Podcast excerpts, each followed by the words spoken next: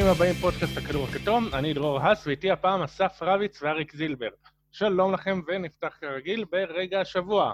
אסף. אוקיי, היה שבוע גדוש, אה, כולל ככה שני רגעים אייקונים אה, במיוחד, אה, השלושה של אנטוני דייוויס והבלוג של בן, ובגלל זה רציתי לא לבחור באף אחד מהם, אלא לתת את הכבוד לשני רגעי הקלאץ' של ג'ימי באטלר באותו משחק עם הבלוק של באם אדבאיו.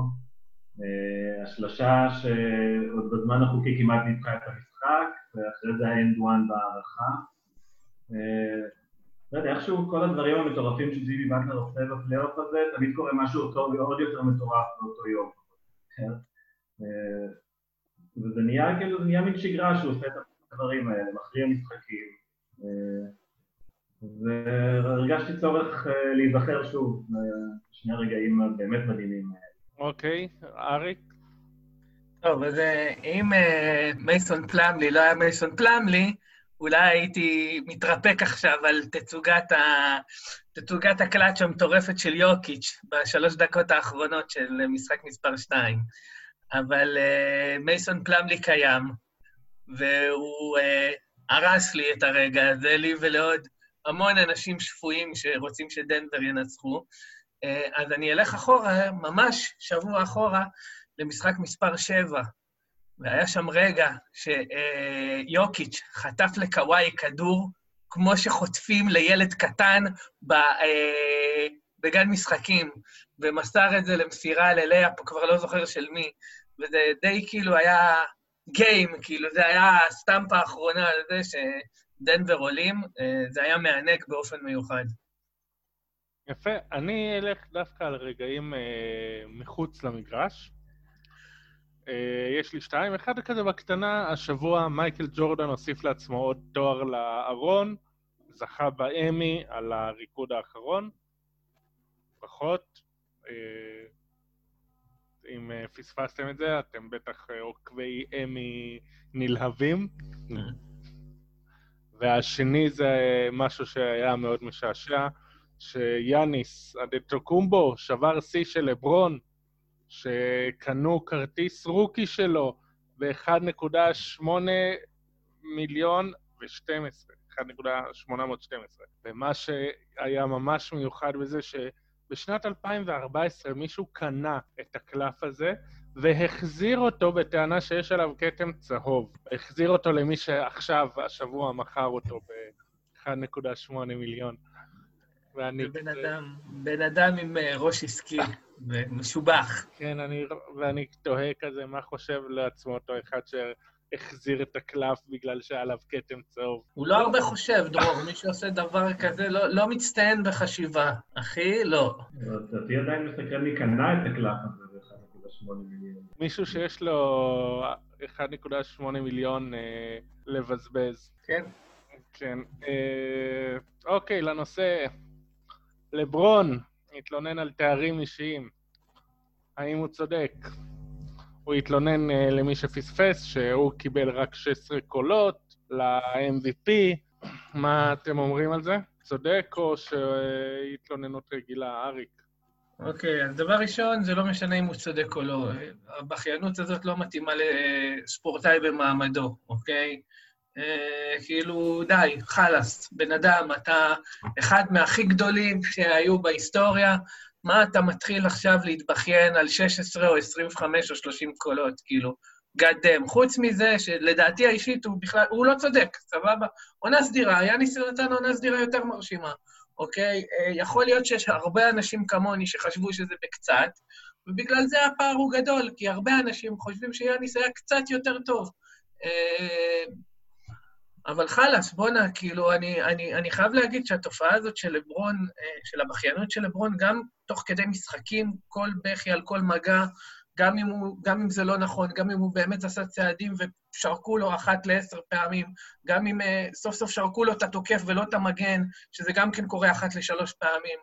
Uh, וכל פעם הבכיינות הזאת, זה uh, פשוט, פשוט מוריד לי מהספורטאי על שהוא.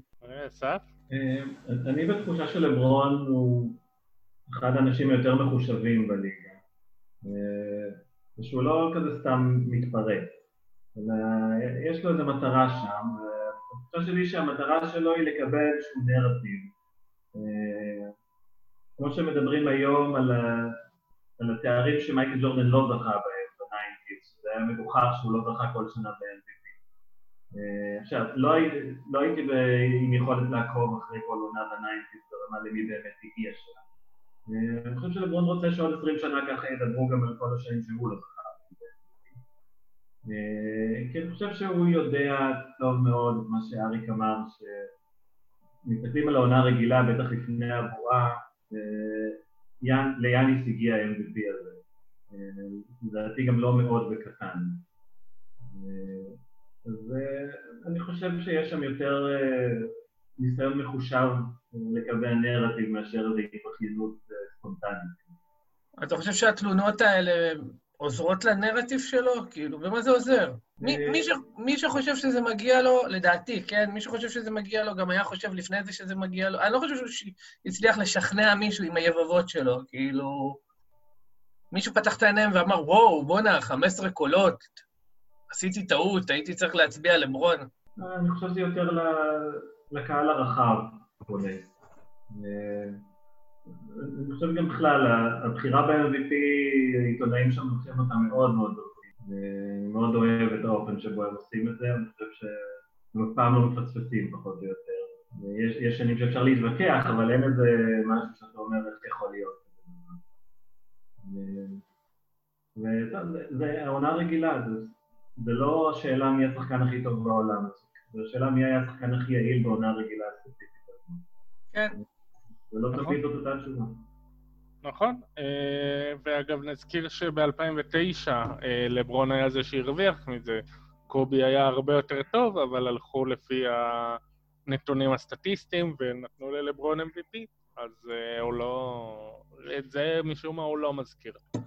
ואגב, רייצ'ל ניקולס מ-ESPN אמרה שצריך לפצל את זה לשניים, שיהיה פרס על השחקן הכי טוב, והפרס על ה-MVP כמו שהוא עכשיו, ש... ואז uh, כולם יהיו מרוצים. מה אתם אומרים על פיצול כזה? עוד פרסים לעונה הסדירה, אחרי שאנחנו רואים כמה העונה הסדירה אה, לא משמעותית. אולי fucking ייתנו כבר פרס על המצטיין של הפלייאוף, אוקיי? במקום רק על הסדרת גמר, אה, וזה כבר פרס עם טיפונת יותר... אה, יותר משמעות, הרי אתה רואה כמה העונה הסדירה, כמה זה לא בא לידי ביטוי בפלייאוף, העונה בכלל, כאילו, שחוץ אה, מלברון, כל המועמדים העיקריים, או שיכזבו בפלייאוף, או שפחות יכזבו ועפו. והפלייאוף, אה, כאילו, תחשוב שנגיד בעונה, שיש אה, מספיק עונות, האמת, בעונות האחרונות, גם הזכייה של קוואי עם הספיירס, אה, וגם איגודלה עם גולדן סטייט. הם לא היו השחקן, א', הם לא, אה, אה, במקרה של איגודלה, לדעתי זה לא היה השחקן הכי טוב בכלל בגולדן סטייט בסדרה הזאת, כן? אבל הוא בטוח לא היה השחקן הכי משמעותי בפלייאוף הזה עבור גולדן סטייט. אם כבר פרס, ואני בעד להפחית את כל הפרסים האישיים, כן? אבל אם כבר פרס, אז זה, לא להתחיל עכשיו עוד פרסים לעונה הסדירה. כן, כמה באמת אה, מתייחסים לפרסים הרציניים של העונה הסדירה? מתי בפעם האחרונה... נתקלתם במישהו שאומר, היי, לקרים היה יותר MVP מג'ורדן, אז הוא יותר טוב. נכון, אני חושב שבראייה היסטורית, אה, אולי פרט השחקנים שזה ההיילייט, כמו סטיב נאש, אה, זה הרבה פחות שמים לב ל-MVP של העונה הרגילה. אה, רעיון מעניין אגב, אריק, ה-MVP של הפלייאוף, אני חושב שהבעיה היא שחוץ מהמקרים היחסית נדירים האלה שנתת, בדרך כלל זה יהיה אותו שחקן שהוא מקבל את ה-MVP של הגמר. סבבה, אז שיהיה אותו שחקן. אז שיבטלו אפילו את ה-MVP של הגמר, שייתנו את זה. אין צורך ב-MVP של הגמר, אם אתה נותן את זה, הרי אתה תיתן את זה לשחקן של הקבוצה שלקחה אליפות, ברוב המקרים, רוב הסיכויים. אז אם אתה כבר נותן את זה לשחקן הזה, לא צריך לפצל בכלל פרסים, תוריד את ה-MVP של הגמר, ותיתן אה, זה, תיתן MVP לכל הפלייאוף, שכמובן, אה, מי שיצטיין בסדרת הגמר, לסדרת הגמר אפשר לתת יותר משקל, אתה יודע, כשאתה חושב על זה מסדרה בסיבוב הראשון. בסדר, נגיד יוקיץ' ומרי, אני לא חושב שהרבה אה, אה, יחלקו על זה שיוקיץ' השחקן הכי משמעותי של אה, דנבר בפלייאוף, ולמרות שמארי ענק, כן? אם אתה מסתכל אה, נטו סטטיסטיקה, אז אה, מארי קלע יותר, ואפילו יש לו טיפונת יותר אסיסטים. בסדר? וככל שה... ככל שהפלייאוף מתקדם, אז אה, יוקיץ' יותר דומיננטי. למרות שזאת לא דוגמה מושלמת, כן? כי מארי הוציא אותם מבוץ חבל על הזמן בשלוש אחת, כן? יאללה, אני זורם, MVP של הפלייאוף וחמישיית הפלייאוף במקום MVP של הגמר, נראה לי אחלה. כן, אחלה לגמרי. טוב, אז בואו נעבור באמת uh, לסדרות, ונתחיל עם סדרת גמר המזרח. אז uh, מה מיאמי עשו טוב, אסף? מיאמי עושים הרבה דברים טוב. מכיוון שזו סדרה, מי שאנחנו שמים לב זו סדרה התקפית מאוד. הקצב מאוד איטי, אבל האופנסיב רייטינג של שתיהם זה מ-112-113 כזה, לבוסטון קצת יותר כאילו. כן. אז אני אתמקד עכשיו בהתקפה של מיאמי. מה שאני אוהב בהתקפה של מיאמי זה שאין להם איזה... הם כל משחק באים ובודקים מה קורה, בודקים מה עובד להם, בודקים מה יריבה נותנת ולוקחים את זה. אין שם איזה שיטה ויש... אני רואה שמתחילים להתכונן על זה שג'ימי באטלר לא זורק מספיק או לוקח על עצמו מספיק. אה, אבל זאת מיאמי. אין שם את, אה, הוא הכוכב, אז הוא צריך לזרוק את ה-20 זריקות למשחק. אה, כל יום הם אחרים ומאוד מאוד קשה לשמור עליהם בגלל זה. אתה מתכונן למה שעבד להם במשחק הראשון, ובאים במשחק השני והם עושים דברים אחרים לגמרי. ופשוט כיף לראות את הקבוצה הזאת בגלל שהיא כל משחק מפתיעה בכל מיני דרכים שלא יכולת לחשוב עליהם. אריק? חוץ מזה, תשמע, א', מנטלית הם uh, באמת uh, מדהימים בסדרה הזאת, כאילו להגיע למצב שאתה, אתה יודע, אתה אוהד בוסטון, תגיד לי מתי הרגשת בנוח ב-11 יתרון uh, במשחק השלישי. סבבה? גם לא ב-20 הפרש. סבבה, אז אתה מבין, הם ייצרו גם איזושהי הרתעה מנטלית. אתה יודע שזו קבוצה שלא נשברת ולא קרובה להישבר, והניצול שלהם, הם למדו לנצל את הדה-ביו, את המיסמט שלו מעולה בשני המשחקים האחרונים, אה, לא דיברו על זה מספיק במשחק האחרון, כי הם הפסידו, אבל אה, הוא היה ממש בלתי עציר שם. אוקיי. אה, עד כמה אזורית, אה, אנחנו רואים שמיאמי עשו 2-3, הם הפכו את זה לידי משהו, סימן היכר שלהם במהלך העונה הרגילה. אה, אנחנו ראינו גם אותם, גם את טורונטו אה, עושים אזורית, שבוסטון מתקשה. אנחנו גם ראינו את... אה, הלייקרס עשו נגד יוסטון את ה-2-2-1, לא, זה ה-1-2-2, סליחה, והם אה, בכלל, גם נגד דנבר הם עושים אזורית. כמה זה הופך להיות כלי מהותי בפלייאוף האלה, ומה זה אומר על הכדורסל שנראה הלאה? מה, כדורסל, אה, אתה יודע, זה מצחיק אותי כשכל הזמן, כל פעם שמדברים על אזורית, זה מזכיר לי את הדיונים האלה על ה nineties, על הכדורסל, על ההגנות. אתה אומר לעצמך, הכל כל כך יותר מתוחכם היום, אה, הכל כל כך יותר מורכב, הגנה טובה זה, זאת חוויית עונג, הסדרה של אה, טורונטו ובוסטון למשל. עכשיו, אתה רואה, רואה את מיאמי משתמשים באזורית, בשני, בשני המשחקים הראשונים זה ממש ממש שבר את בוסטון. זה... תשמע, זה, זה, זה כלי שעוד כמה שנים כל קבוצה בליגה תצטרך לדעת לשמור אותו כמו שצריך, תצטרך לדעת לתת לו פתרונות כמו שצריך. מבחינתי בשעה טובה. ההתקפות נהיו יותר ויותר מתוחכמות ב-NBA, והגיע הזמן שההגנות אה, יתחילו לתת fight. ואני חושב שהפלייאוף הזה באמת הולך לשנות את הזאת. כי גם טורונטו ואחר כך מיאמי מאוד מאוד מקשות על האזורית, מימים האזורית, מאוד מקשות על בוסטון, וכולם רואים את זה וכולם ילמדו מזה. אה, אני מקווה לראות כמה שיותר דברים מתוחכמים, אני מקווה להתחיל לראות ב matchup zone, אה, כל מיני שיטות שיתאימו לשחקנים הספציפיים של כל קבוצה, ומיאמי אני חושב עושה את זה מאוד יפה עם ה... יש להם הרכב לאזורית כזה, זה לג'ונס שחקן מדהים לאזורית. אני חושב שאחד היתרונות של אזורית, או לפחות להתחיל את עם אזורית, אה, זה שההגנה בוחרת אה, איפה היא ממקמת את השחקנים. היא יכולה להחביא את השחקנים השומרים החדשים בפינות, לא להכריח אותם לבוא לעזור ולהחליף על הכוכב. אה, אני חושב שבכלל ההגנות הרבה יותר שיכולות להכתיב גם להתקפה, מה קורה עכשיו, לא רק ההתקפה מחליטה.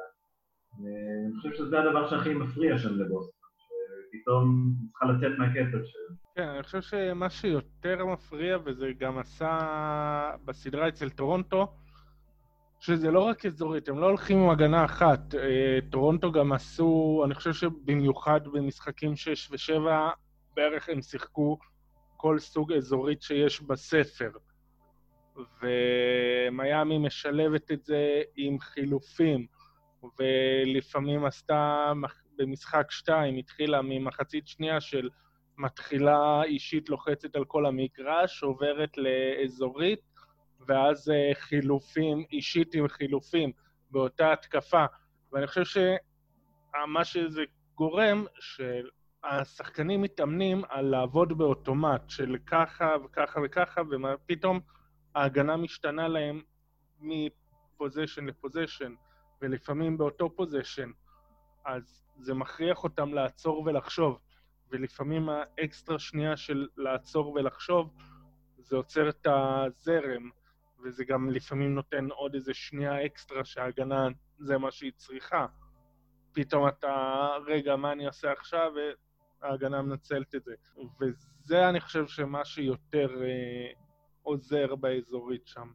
העניין הזה שהיא גורמת להתקפה לצאת מהאוטומט שלה ולחשוב. אני מאוד מסכים, באמת הגיוון והיכולת של ההגנה, מה שהתקפות הרבה פעמים עושות, שההגנה לא יודעת למה לצפות, אז עכשיו גם ההתקפות לא תמיד יודעות למה לצפות, וזה עובד.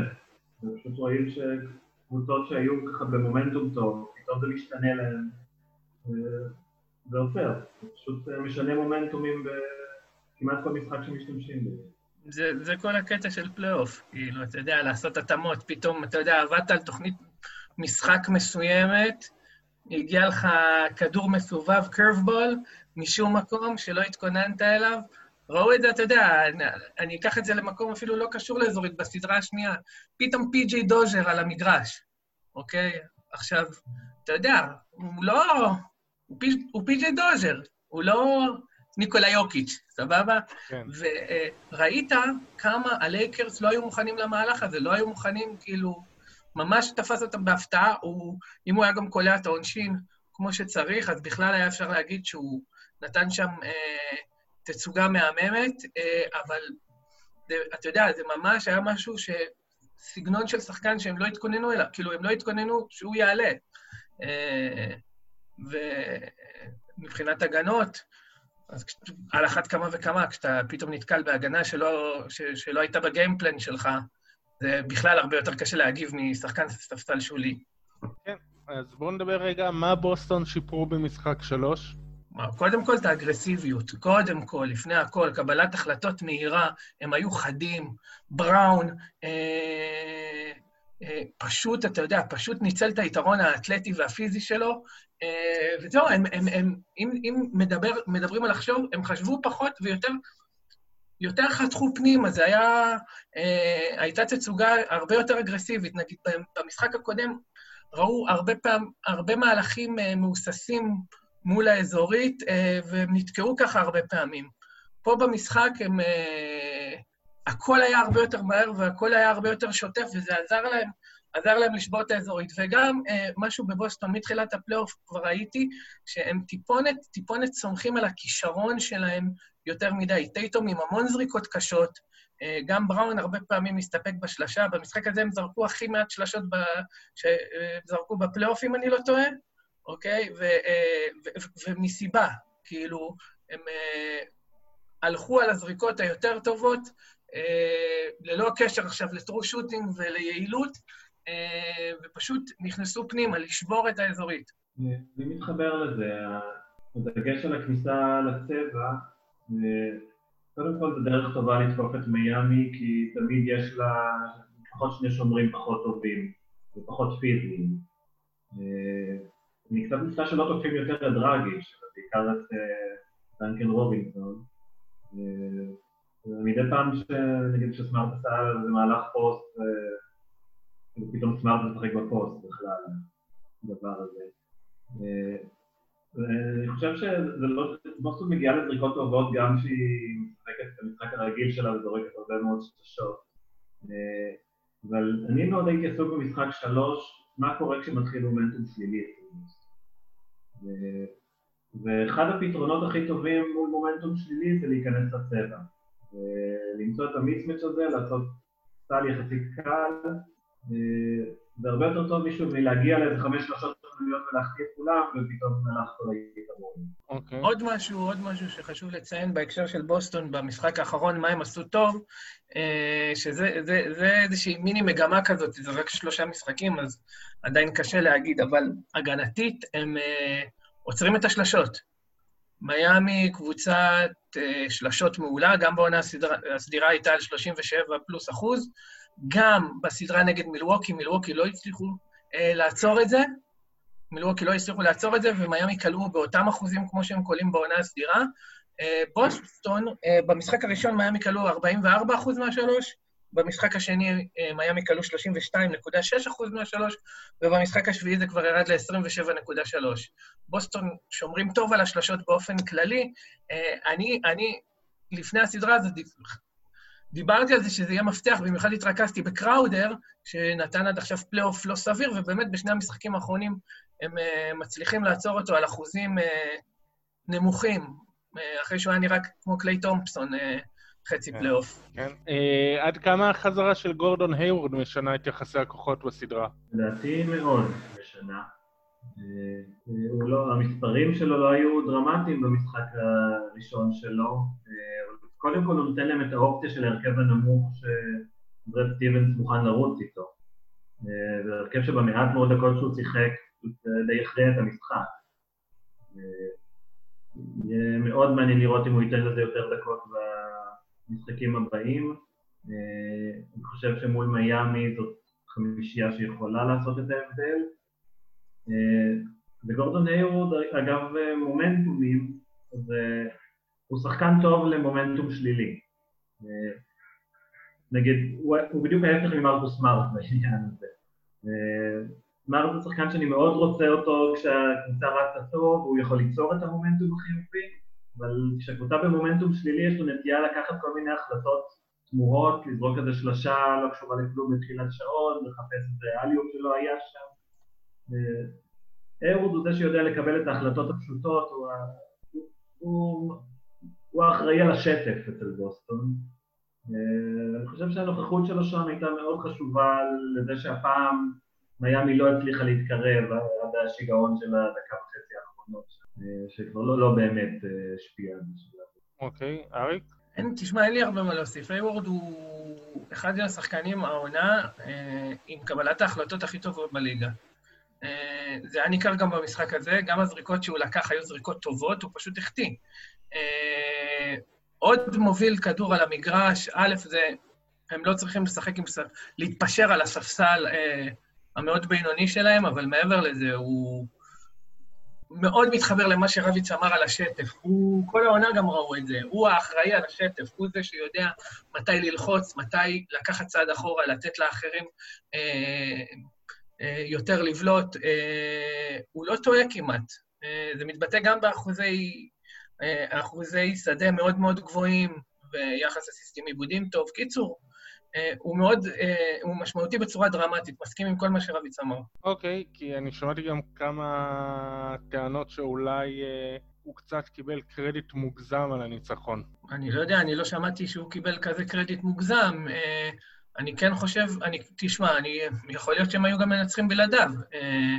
בכל זאת, אתה יודע, שני המשחקים הקודמים היו צמודים, וזה לא, לא מונפץ, אבל uh, ממה שאני ראיתי, ההשפעה שלו הייתה מכריעה. אוקיי. אוקיי. טוב, אה, טל קינן שואל, במשחק 2 ראינו את בוסטון משחקת עם מרקוס סמארט ב high post על מנת לשבור את האזורית של ההיט, וראינו שקבלת ההחלטות שלו משם לא הייתה מספיק טובה מהירה. האם לטעמכם אם טייטום משחק ב high post במקומו של סמארט, או הייוורד אם הוא מספיק כשיר, יכול להיות הפתרון המושלם ל-2-3 של מיאמי. גם קולע טוב, גם יכול לחדור משם, גם ראינו שלומד למסור טוב כשיש עליו לחץ. אסף. אה, אם אני זוכר נכון, טייטום, הרבה פעמים הוא באמת זה שהולך לשם אה, מול אזורי. אולי זה היה יותר נגד טורונטו. לא עקבתי, אבל לדעתי מיאמי נכנסת לאזורית הרבה פעמים שטייטום נח. אני לא משוכנע בזה, אבל יש לי תחושה שזה קצת מכוון. באופן כללי, כן, סמארט פחות מתאים לתפקיד הזה, כי צריך שחקן שקודם כל יכול לקלוע מעל שחקנים, ומשאירים אותו חופשי לרגע, גם למסור מעל שחקנים. סמארט יותר מתאים לעמוד באזור של החצי פינות שם על השלשות. זהו, זה מה שיש לי בעניין הזה. זהו, שאני זוכר שבדרך כלל באמת מי שעושה את התפקיד הזה, מי שעשה את זה במשחקים, במפגשים בעונה הסדירה, היה, היו גורדון היוורד וג'יילן בראון. מי שעשו את זה. לא יודע באמת כמה סמארט זה, זה שעושה את זה בעיקר. יכול להיות שעשה את זה מדי פעם. טוב, אה, עוד משהו על הסדרה הזאת שיש לכם להגיד? אה, לאריק הייתה שאלה אליך כאוהד בוסטון, לי שאלה אחרת. אה, כמה שנים מהחיים הפלייאוף הזה לקח לך? יותר מדי. אני חושב עשר שנים רק הסדרה נגד טורונטו. אני לא אוהד בוסטון, במשחק שבע רעדתי. בסדר, ממש, אני לא אוהד בוסטון, הייתי לטובת בוסטון במשחק הזה. אני, אני רעדתי בסוף, כאילו... תקשיב, משחק שבע היה מתיש כצופה. וואו. אני לא יודע מה עבר עליהם כשחקנים, אבל משחק שבע היה מתיש כצופה. טוב, אה, נעבור לגמר המערב. אה, כמה דנבר קרובים, אריק, ומה באמת קרה שם עם פלמלי? התחלת לדבר על זה קודם. אוי, אלוהים. תשמע, אני אגיד לך, אני כבר יומיים עם זה, ואני שואל את עצמי, כאילו, האם, האם, האם היו קשים איתו מדי, האם יכול להיות ש... יכול להיות שבאמת, כאילו, בגלל שגרנט ביקש ממנו לעזור, אז באמת גרנט היה צריך להיות יותר מודע ולראות שפלמלי מגיע, ו... בן אדם ברח לו, והוא הלך, התחבא מאחורי לברון ג'יימס, כאילו, אין, אני, אני מצטער, אין, אין פה, אין, אין, לי איך, אין לי איך להגן עליו, כאילו, זה היה פשוט אה, מהלך נוראי ומתסכל. אה, זהו, מה אפשר להגיד? 2-0, אבל המשחק הזה נורא עודד אותי. תשמע, אה, יכול להיות שתהיה פה סדרה. יכול להיות שתהיה פה סדרה. אה, דנבר, מחצית שנייה, הראו עליונות די ברורה, כאילו... אה, וזה כשגארי אריס לא משחק בכלל, כי הוא מחצית ראשונה היה זוועה, החטיא זריקות פנויות. הסדרה הזאת, לדעתי, תשמע, היא תהיה צמודה אם דנבר יקלעו יותר טוב את הזריקות הפנויות שלהם, סבבה? הם מקבלים מלא זריקות פנויות במשחק הראשון, אה, במשחק, בשני המשחקים הצוות המסייע של מארי ויוקיץ' לא קלע מספיק טוב, במשחק השני זה היה נראה יותר טוב, כי בגלל כל מיני התאמות גם של אה, מלון, כמו שאמר, מה שאמרתי מקודם, דוז'ר, אבל עדיין, רמת הביצוע של אה, הצוות המסייע של אה, דנבר מול של הלייקרס, זה מה שיקבע אם יש פה סדרה צמודה או blowout. טוב, אז אה, שתי שאלות מאוד שונות. נתחיל בראשונה, האם דנבר קרובים? אני חושב שכן, מבחינת זה שהם כל הזמן ממשיכים להאמין ביכולת שלהם לחזור בכל סיטואציה ולכפות משחקים צמודים. אה, אני חושב שבמשחקים צמודים דווקא יש להם סיכוי לא רע בסדרה הזאת. אה, הלייקרס ניצחו אני חושב שכל ההתקפה שלהם בשבע, שמונה דקות האחרונות היה רצף של שלושות מטורפות ואיזה סל אחד של דייוויד. ממש שלושות מטורפות, ממש. השלושה של פופ, סוף שעון, מהפינה, וואו, נורא ואיום זה היה.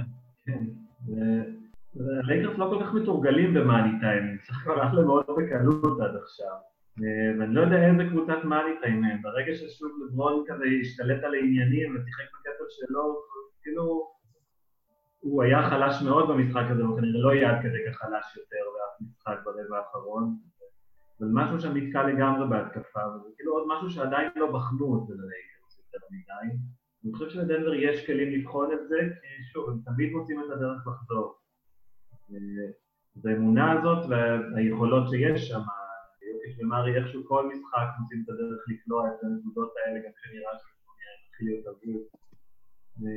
אז אני מאמין שהם בסדרה, אה, אלא אם כן הלייקרס ימשיכו לנצח משחקים צמודים איכשהו, אה, וזה מוביל אותנו לעניין השני. אה, בסוגיית פלמלי, הכל הגיוני מראש ודבילי בדיעבד. אני חושב שההחלטה להכניס אותו סיטואציה הזאת שאין טיימר אפילו. אין, זמן אפילו לתדרך אותו. אולי הדבר היחיד שמייק מלון הספיק להגיד לו כנראה זה אל תיתן לאנטוני דייוויס מור. וזה הדבר היחיד שהוא היה עסוק בו. נתן לו מרחק, ובכלל זה היה מין מהלך מוזר, אף אחד לא עשה את מה שהיה אפשר לצפות ממנו לעשות במהלך הזה. ואז אנטוני דייוויס פתאום נתן סטרים. אני לא יודע כמה פעמים בקריירה שלו מייסון פלאמלי רדף אחרי קלה שלושות.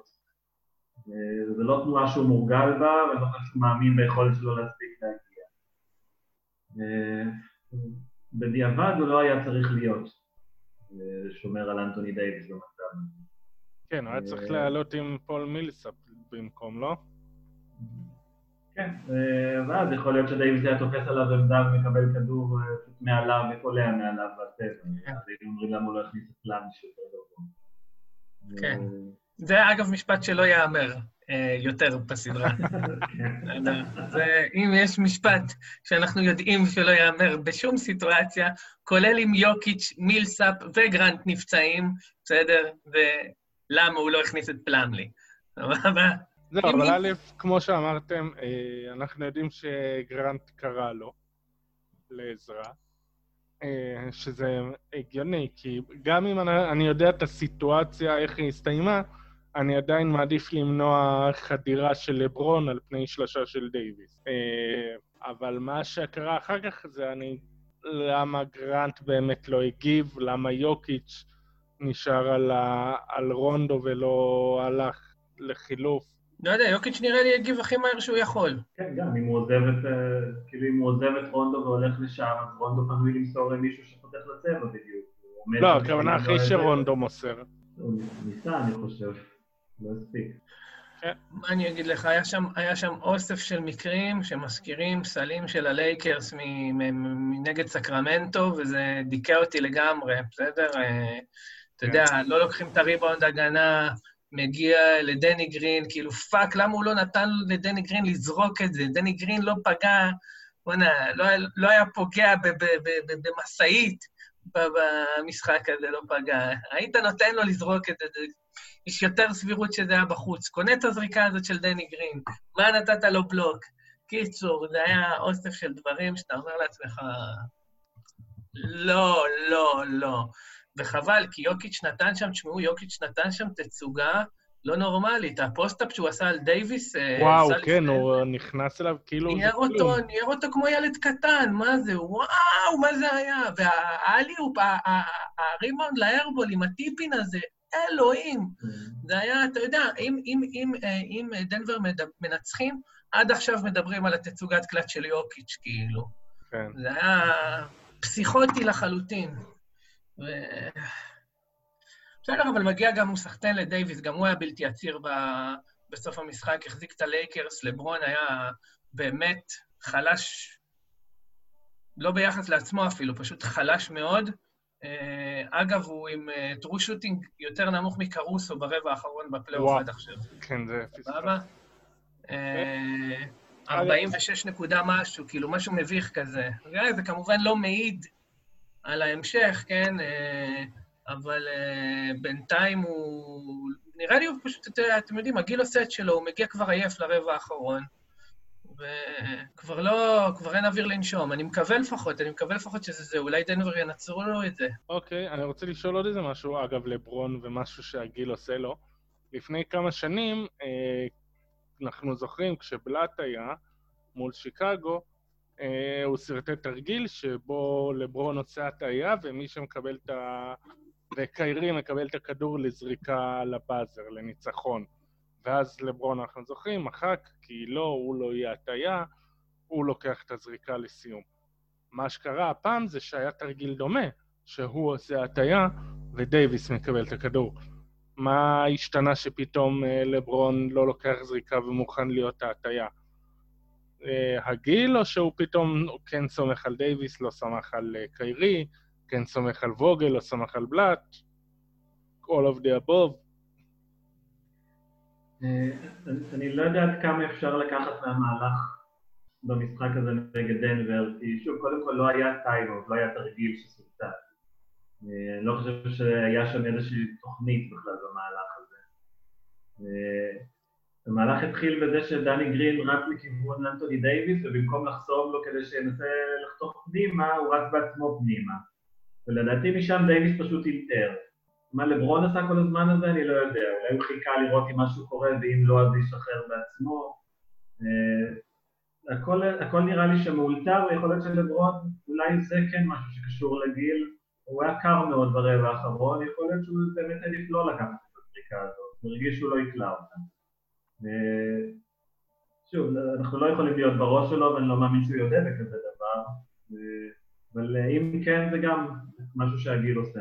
אה, אני חייב להגיד שחוץ מכל הדברים שנאמרו פה, מה שהיה בזמנו, זה היה מהלך מתריס גם אה, מול בלאט, בסדר? המאמן הרוקי, הפישר, אה, הפורינר הזה, למרות שהוא גם אמריקאי בלאט, לא יקבע עכשיו, לא יקבע לי לברון ג'יימס, עכשיו לא יהפוך אותי להיות ה... לא הפוקוס, לא הפוקל פוינט של המהלך. אני חושב שאם זה היה בזמנו ווגל, אוקיי? אה, או מאמן אחר עם טיפונת הערכה, אה, שהיה אה, מדסקס על זה עם לברון, לברון היה מסכים, כאילו, לברון, הדבר האחרון שאפשר להאשים אותו, זה בזה שהוא רוצה לקחת את הזריקה האחרונה בכל מחיר. הוא הוכיח פעם אחרי פעם שהוא סומך על חברים שלו עם הזריקות האלה, הרבה פעמים מסירות שנכנסו, לפעמים מסירות שלא נכנסו, והוא ממשיך למסור לזריקה הטובה ביותר. היה שם הרבה מעבר, היה שם הרבה אגו בסיפור הזה עם בלאט. אה, לא שאני בהכרח מאשים את לברון, כן? אה, אבל אה, זה חלק מהקטע. אז אני לא, אני לא בטוח שאם הסיטואציה, תיקח את הסיטואציה הזה הזאת ללפני כמה שנים, שלברון לא מסכים עוד פעם שדייוויס ייקח את זה, או תיקח את קיירי לפה, בלי בלאט, אלא עם ווגל, ושהוא לא מסכים שקיירי ייקח את זה. אוקיי. Okay. מה המשמעות של הפלייאוף הזה בינתיים עבור אנטוני דייוויס? אה, אני אשאל אתכם שאלה שאני חושב שעצם זה שאני חושב שהיא מאוד מאוד לגיטימית, אומרת המון. אה, מי ה-MVP של הלייקרס עד עכשיו? אה, טוב, נראה לי, אני כן עדיין הולך עם לברון. אני מבין לאן אתה הולך עם זה, אני עדיין עם לברון. מאוד אמביוולנטי, אני לא יודע, אני חושב ש... בכל סדרה היה את השחקן שיותר השפיע. אה, אפשר להגיד, להגדיר אותם בתור מפלצת דו-ראשית, שהפערים בכל מקרה, לא משנה לטובת מי, מאוד זניחים כרגע. אה, אני גם אלך עם לברון מאוד בקטן, אה, בעיקר בגלל האופן שבו הוא משפיע, אני חושב, על כל הקבוצה, בהרבה מאוד דרכים. ואני חושב שהפעם האחרונה שהשאלה הזאת הייתה בכלל רלוונטית בקבוצה של לברון ג'יימס הייתה ב-2011 בגמר עם דוויין וייד.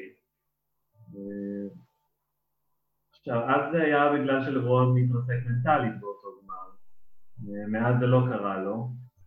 עכשיו, פה אני כן מסכים עם אריק, אני חושב שזה לא עניין שמדובר בגלל שהלייקרס בינתיים מטיילים, אה, אבל נראה לי שלברון קצת מעבר לשיא הזה. אה, זה לא השחקן מהפלייאופים האחרונים של קליבלנד שהיה קולע 40-50 נקודות גם בערך מתי שמתחשק לו, מתי שצריך. אה, הוא באמת נתן מחצית ראשונה גדולה, ואז נראה שאין לו כל כך כוחות לעוד מחצית כזאת. כן, או שהוא יתעייף או שהוא אוגר כוחות למתי שהוא מרגיש שצריך. כן, אבל ברבע רביעי היה צריך, ו... כן. שהוא הגן לא, לא הגיעו. אה, לברון של 2000 וכל השנים של קליבלנד, אה, לא חושב שהיה איזשהו מישהו בתחרות איתו. ועדיין מדובר בשחקן הטוב ביותר בליגה, עדיין מדובר כנראה MVP של הפלייאוף עד עכשיו, אם אה, היה תואר כזה, אבל אנטוני דייוויס נמצא שם בליגה. אני חושב שהפלייאוף הזה, אני התחלתי את הפלייאוף בכלל את העונה הזאת עם דייוויס עם הרבה מאוד חששות ושאלות לגביו. בסך הכל ניצח סדרה אחת כל הקריירה עכשיו. האם הוא באמת שייך לרמות האלה? האם הוא יביא לידי ביטוי את היכולות שלו בפלייאוף? ואני חושב שאנחנו מקבלים תשובה חד משמעית שהוא בטופ של הליגה, הוא בטופ הכי גרוע טופ חמש. בפלייאוף הזה לדעתי מאוד מאוד חשוב למעמד שלו. אני אישית חושב שאין פה שום דבר מפתיע, וכאילו, אני לא חושב שמשהו השתנה, כן? כאילו, אני מבין מה רביץ אומר, אבל אה, בסופו של דבר דייוויס, גם מבחינת סט היכולות, מבחינת המיקום שלו בטופ, whatever של הליגה, הוא היה שחקן אה, טופ חמש, אולי טופ שש, כאילו.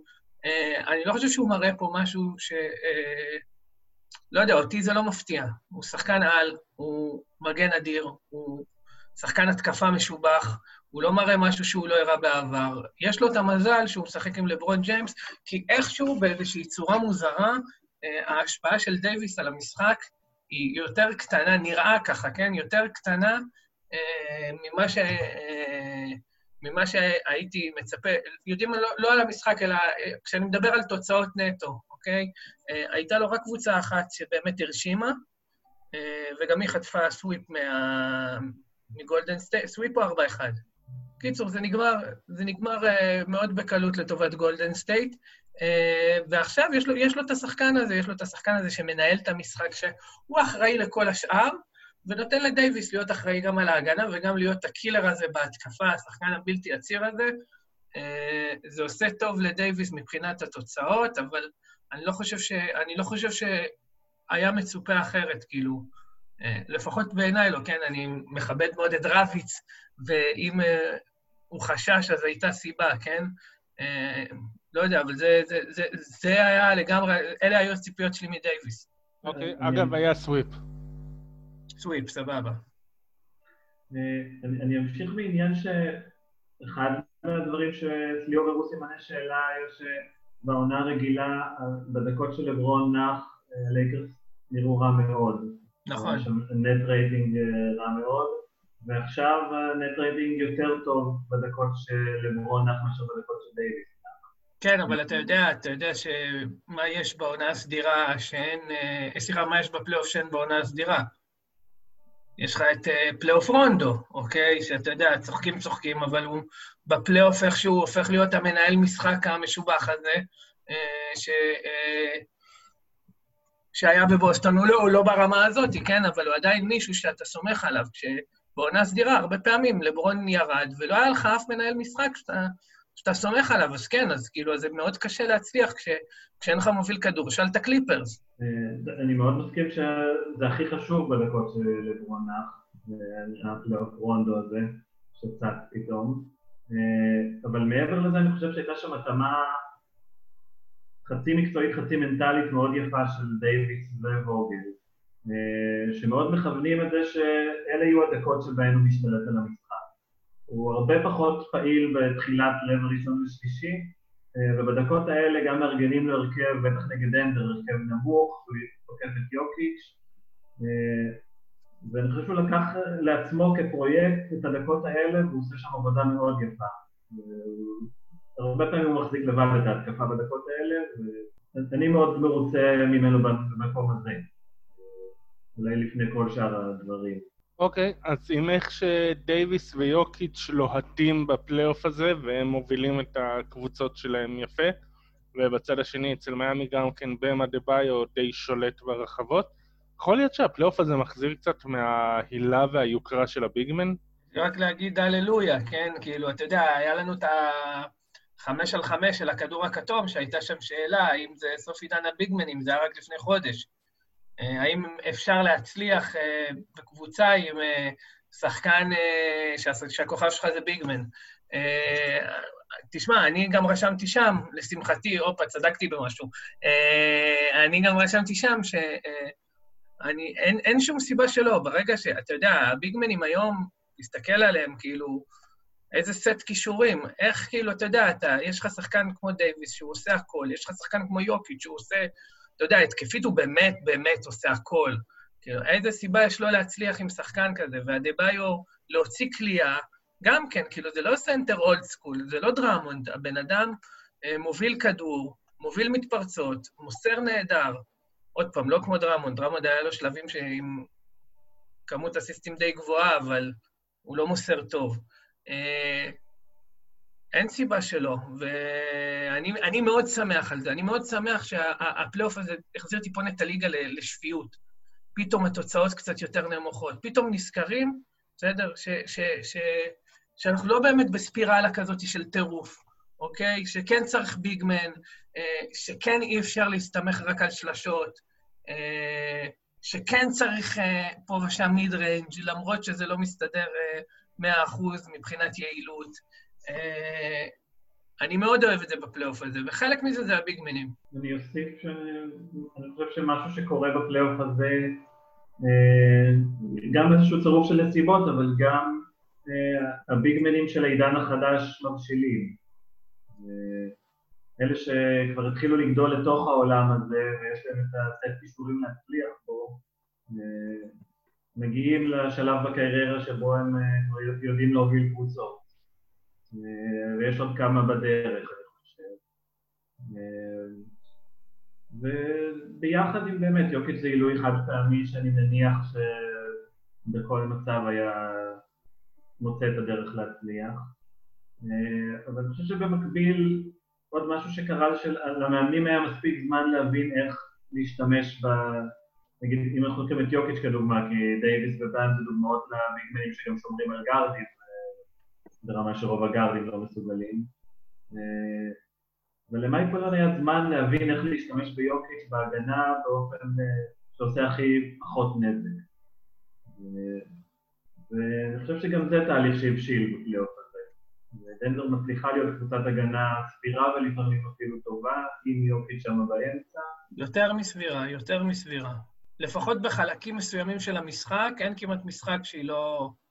מצליחה להדק. יש לך משהו להוסיף, אריק? אה, לא, אני כאילו מסוקרן לראות את הדורות הבאים.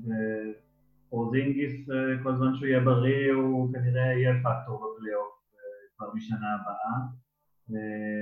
טאונס, זיון, אם יבנו סביבם קבוצות כמו שצריך. לכל אחד תופעה חד פעמית כזאת. סבוניס. לא בליגה הזאת עדיין. חכה עוד שנה. כן, אגב, אומרים שהוא uh, עובד עכשיו על קליעות, סבוניס. כן, כן, זה לא יפתיע. באוקלאומה סיטי הוא בכלל זרק שלשות בעיקר, אם אני זוכר נכון. אה, הוא קלע באחוזים מצחיקים אבל. כן. טוב, אה, הללוקה, יוזר טוויטר, שאגב, רביץ, שוב, תצטרף. שאלה שמסקרנת אותי היא, האם הוא יוכל לסחוב את הלייקרס על הגב עד הסוף, או שזה כבר גדול מדי על קרוסו? וברצינות, האם היציבות בקליעה משלוש שהגיחה לפתע משום מקום אצל קקאפ, דני גרין, קרוסו בפלייאוף תימשך לנצח, או שיש ללקרס מקום לדאגה? אני לא ראיתי יציבות. ראית יציבות רבית? אה, אני חושב שהיה שם שיפור מאוד גדול, ואחרי איפשהו בסדרה מול פורטלנד, אני חושב, אולי אפילו כבר מהמשחק השני, נדמה לי כבר מהמשחק השני. אה, בסך הכל הם קולים באחוזים מאוד מאוד יפים.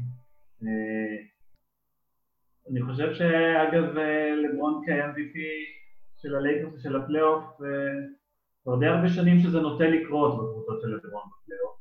הוא מהשחקנים האלה שסביבם זה איכשהו קורה כל שנה מחדש. אה, ואני לא חושב שזה מקרי. טוב, אני חושב שהלייקרס, אם תהיה קבוצה שתבחן אותה ברצינות ב money time, זו שאלה טובה עד כמה הזריקות האלה באמת ייכנסו גם שם. קרוסו כן הייתה לו שלושה אחת גדולה, הוא גם אחת אה, במשחק האחרון, אבל אה, צריך לבחון אותם, צריך להכריח את השחקנים האלה לקחת באמת עוד ועוד זריקות ברבע רביעי. אני חושב הדרך היחידה באמת להתמודד עם הליגה. אני אישית כאילו, אני חושב שהייתה ירידה ואז עלייה, איזשהו תיקון סטטיסטי כאילו. אני לא, אני, הם, הם עדיין לא קלעים יציבים. אם, אני חושב שאם הם היו קלעים יציבים, הקלעים של הלייקרס, אז, אה, אז כבר היה אפשר להכתיר אותם עכשיו, כאילו, בקלות. אה, במשחק האחרון, למרות כמה שלשות משוגעות ולא קשורות, הם קלעו, הם קלעו יפה, הם קלעו 13 מ-36, זה 36 אחוז, כן? אה, אבל זה, עוד פעם, אם להתחשב בזה שכמה זריקות שם באמת היו זריקות שלא היו אמורות להיכנס, כאילו, זריקות משוגעות, אם מסתכלים על הזריקות הפנויות, הם לא עשו כזאת עבודה יוצאת דופן. אה, מה שכן, אה, כמו שאמרתי מקודם, אני חושב שעל זה תוכרע הסדרה. אם הם יצליחו לקלוע בצורה יציבה ונורמלית לאורך הסדרה הזאת, אז היא תיגמר גם בארבעה משחקים. אם דני גרין ימשיך להחטיא, כמו במשחק האחרון, וקרוסו, זריקות פנויות ולהיות על אחוזים ממוצעים ומטה, אז לדנבר יש פה צ'אנס, כל עוד הם יקלעו את הזריקות הפנויות שלהם. ופה גארי האריס אה, ממש אכזב אותי בשני המשחקים הראשונים. אוקיי. Okay. אה, ישי גוטליב שואל, איזה מהמשחקים של דנבר לייקרס מעיד על ההמשך? האם יש כאן שתי קבוצות באותה רמה, או שלדנבר היה מזל שהם התקרבו לניצחון? אני חושב שממה שלמדנו על דנבר בפלייאוף הזה, רוב הסיכויים שהמשחק השני מעיד יותר מהראשון. אה, אבל פה אני מסכים עם אריק שהשחקני משנה שלהם עוד לא ממש הגיעו לסדרה הזאת. אה, וזה משהו שמול הקליפרס ברוב המשחקים הם כן היו. אה, אז אני חושב שכן, יש להם בקנה איזה רבע, כמו שנגיד היה חלק מהרבע הראשוני במשחק השני נגד הקליפרס, שאף אחד לא הכפיש שם, הם עדיין יודעים לעשות את זה, הם מגיעים גם לזריקות לא רעות. למרות שההגנה של הלייקרס הרבה יותר טובה מההגנה של הקליפרס כרגע. שוב, הצד השני, במשחק הראשון השחקנים, השחקני משנה של הלייקרס קלעו באחוזים מטורפים. אה, עשו את זה, אני חושב, בערך חצי מהמשחקים נגד אה, פורטלנד ויוסטון. אה, אם הם יעשו את זה במשחק הבא, אז אולי, טוב, באמת אולי דנבר זאת הקבוצה בשביל לחזור מ-3-0. אם כבר... לא, לא, בוא לא נבחן את זה. בוא לא נבחן את זה ושהם ינצחו הלילה, ובוא... קיצור, בוא לא. אוקיי. כן, סליחה, ארי. אני... אני חושב, תשמע, אה, שכח מזה, שכח מזה, לא משנה. לא, לא משנה. התבלבלתי ביני ובין עצמי. יש משהו על הסדרה הזאת שאתם רוצים להוסיף? כן? משהו שאתם רוצים אה, להגיד על הסדרה? לא? טוב. אה, עודד רז, שאלה כללית. אם היו מוצאים חיסון לקורונה ביוני, ואפשר היה לשחק בלי הבועה באורלנדו, מה היה משתנה? טורונטו עדיין מפסידה לבוסטון, דנבר עדיין עושה את כל הקאמבקים, או שאין השפעה על הבועה? חוץ מליצור עולם מקביל, לא יודע איך אפשר לענות על השאלה הזאת. אה, באמת קשה מאוד לדעת. אה, אני חושב שהשאלה הכי גדולה, נגיד, האם הקליפרס בכל זאת היו מתחברים יותר, היה להם גם את ה-82 משחקים, גם את. הפלייאוף הנורמלי, הרגיל, בלי כל השחקנים שעוזבים וחוזרים. אה, מילווקי לא היו יוצאים מהקצב שלהם לגמרי, כמו שקרה להם. אה, מעבר לזה, אני חושב שהשאלות הן מאוד רלוונטיות במשחקי שבע. אה, משחקי שבע בדרך כלל לקבוצה ביתית מנצחת, מאוד נדיר שלא, ופה אין את זה. נגיד, אני חושב שיחסי הכוחות בין טורונטו לבוסטון במשחק שבע היו אחרים, למשל. לא יודע מה זה אומר מבחינת איך המשחק היה מסתיים, אבל זה כן היה. כן, טורונטו-בוסטון הכל היה ניצחונות חוץ כביכול. כן, בוסטון עדיין, גם עם ה-אם. טוב, אריק. לא, לי אישית זה קצת מלאכותי מדי לענות על זה. אם, אם, אם בארטון בריא, אם דייוויס היה נפצע, אתה יודע, יש המון אם-ים. זה המצב, יש בועה. אה, מה היה קורה אם, אפילו מבאס אותי, מבאס אותי לענות על זה בגלל שיש קבוצות שהגיעו למה שהם הגיעו פה בתנאים האלה, וכאילו, אתה יודע, אז אני אגיד לך, הקליפרס היו עולים, מה, מה זה אומר? מה זה אומר? כאילו, דנבר עשו פה דבר ענק, ואי אפשר אה, להגיד שהסיבה העיקרית שזה קרה זה בגלל הבועה. הסיבה העיקרית שזה קרה, כי דנבר שיחקו מדהים, והקליפרס התרסקו מנטלית. בסדר? זה לא שזה לא קרה בסיטואציות אחרות בעבר, נזכיר עם אותו דוק ריברס את יוסטון, אה, את המלטאון, את המלטדאון של הקליפרס שם. אה, אז אה, לא, לא רק שאי אפשר לענות על זה, אני גם לא, לא, לא מת על לענות על זה. אוקיי, okay, טוב, יש משהו ש... מסר לאומה, משהו להגיד בנושא כלשהו?